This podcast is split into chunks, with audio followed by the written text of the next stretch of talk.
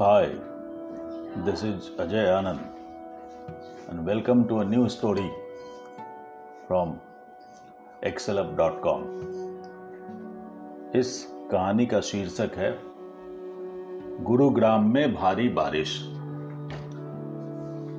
आपको पता ही होगा कि अर्जुन एक मेधावी छात्र था जो गुरु द्रोणाचार्य के कॉलेज में पढ़ता था अर्जुन मेधावी होने के साथ साथ समय का भी पक्का था।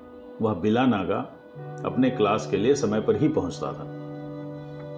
उसे हस्तिनापुर से गुरुग्राम तक रोज जाना होता था अपनी क्लास करने के लिए। लगभग 40 किलोमीटर की इस दूरी को तय करने में उसे एक घंटा लगता था। इसके लिए महाराज धृतराष्ट्र की तरफ़ से अर्जुन के लिए तेज चलने वाले रथ का इंतज़ाम किया गया था। और अर्जुन के रथ का सारथी और कोई नहीं, बल्कि स्वयं भगवान कृष्ण हुआ करते थे। कृष्ण ने रथों की कई फॉर्मूला वन रेस जीती थी और रथ हाँकने के मामले में उनका कोई सानी नहीं था। इसके अलावा, जब भी अर्जुन जैसे राजकुमारों का रथ गुजरता था तो राजा के सिपाही पहले से ही रास्तों को खाली करवा देते थे ताकि रथ किसी ट्रैफ़िक जाम में न फंस जाए। अर्जुन की तरक्की और कृष्ण की लोकप्रियता को देखकर इंद्र को लगने लगा कि उनकी गद्दी खतरे में है। इंद्र को छोटी छोटी बातों से ही हमेशा अपनी गद्दी खतरे में लगने लगती थी। इंद्र ने इस सिलसिले में कई बार यह भी ट्वीट कर डाला था कि कृष्ण और अर्जुन मेरी हत्या करवाना चाहते हैं, मेरे पास इसके पुख्ता सबूत हैं और उचित समय आने पर मैं इसका खुलासा करूँगा। लेकिन इंद्र की बातों पर कोई ध्यान नहीं देता था, क्योंकि वे ऐसे ऊल जलूल ट्वीट के लिए बदनाम थे। बहरहाल, इंद्र ने बारिश के देवता वरुण से इस बारे में बात की। वरुण देवता इंद्र की सहायता के लिए तैयार हो गए, लेकिन बदले में स्वर्ग की कुछ टॉप क्वालिटी की अप्सराएँ मांग बैठे।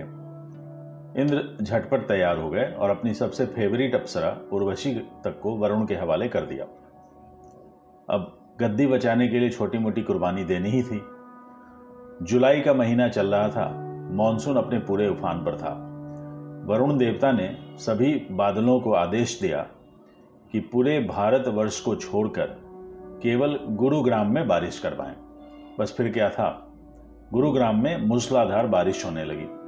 बृहस्पतिवार की सुबह जो बारिश शुरू हुई तो फिर पूरे दिन और पूरी रात होती ही रही।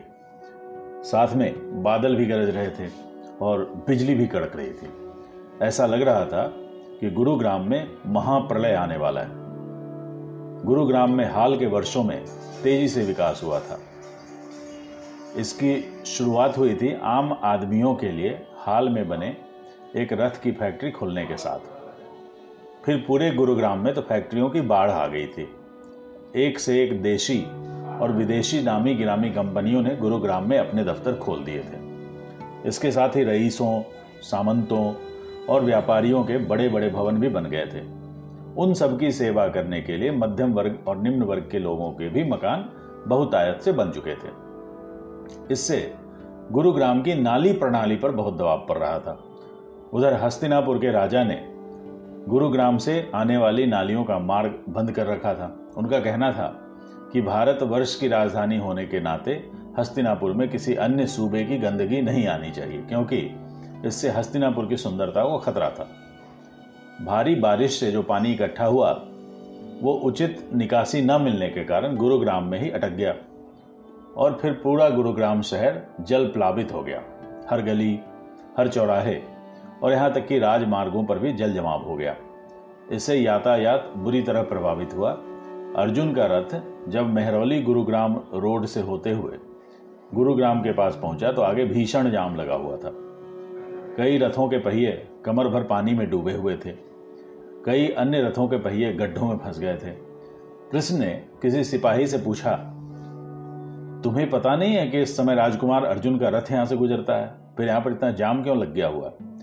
सिपाही ने जवाब दिया, क्षमा करें महाराज, आगे इतने रथ, बैलगाड़ियाँ, हाथी, ऊट आदि फंसे हुए हैं कि इस जाम को छुड़वाना मेरे बस का नहीं है। अर्जुन ने कहा, आज मैं अपने क्लास में पहुँच पाऊँ, इसकी कोई संभावना नहीं दिखती। ऐसा करते हैं, किसी हरकारे को भेजकर गुरु द्रोणाचार्य को संदेश भिजवा देते हैं कि आज मैं नहीं आ पाऊँगा। वे आज की क्लास को अगले सप्ताह के लिए टाल सकते हैं। जब एक हरकारे से बात की गई तो उसने कहा क्षमा करें महाराज।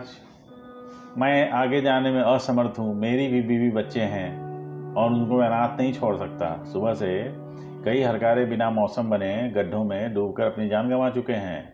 जो जीवित हैं, वो जहाँ तक फंसे हुए हैं और भूख प्यास से उनका बुरा हाल है।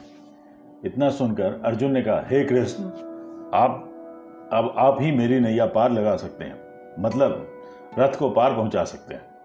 आपके पास तो एक से एक आधुनिक अस्त्र हैं। किसी उचित अस्त्र का उपयोग करके आप इस जल को सुखा देंगे।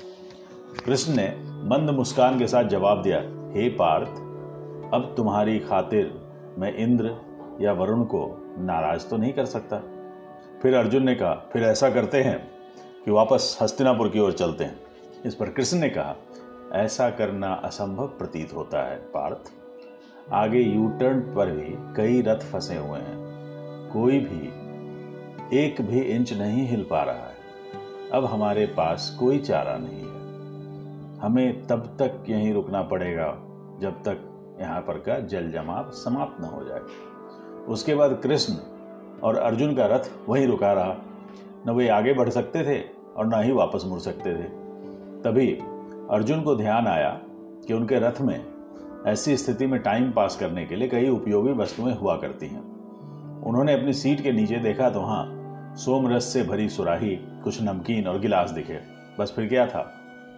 वे दोनों वहीं बैठकर सोम रस का पान करने लगे। बीच बीच में कृष्ण अपनी बांसुरी बजाते थे और अर्जुन उस पर एक से एक नृत्य पेश करते थे। बृहन्नला बनने के लिए उन्होंने कई शास्त्रीय संगीत सीखे थे और नृत्य भी सीखा था, जो आज उनके काम आ रहे थे। जब सोम रस का असर चढ़कर बोलने लगा तो अर्जुन को नींद आ गई। लगभग आधे घंटे बाद वे हड़बड़ाकर उठे। उनका माथा पसीने से नहाया हुआ था और धड़कन तेज चल रही थी। उनकी ऐसी हालत देखकर कृष्ण ने पूछा, हे पार्थ, क्या हुआ? लगता है कोई बुरा सपना देख लिया अर्जुन ने कहा, हे कृष्ण, मैंने वाकई एक भयानक सपना देखा। मैंने देखा कि एकलव्य अपनी नाव से क्लास में पहुँच चुका है।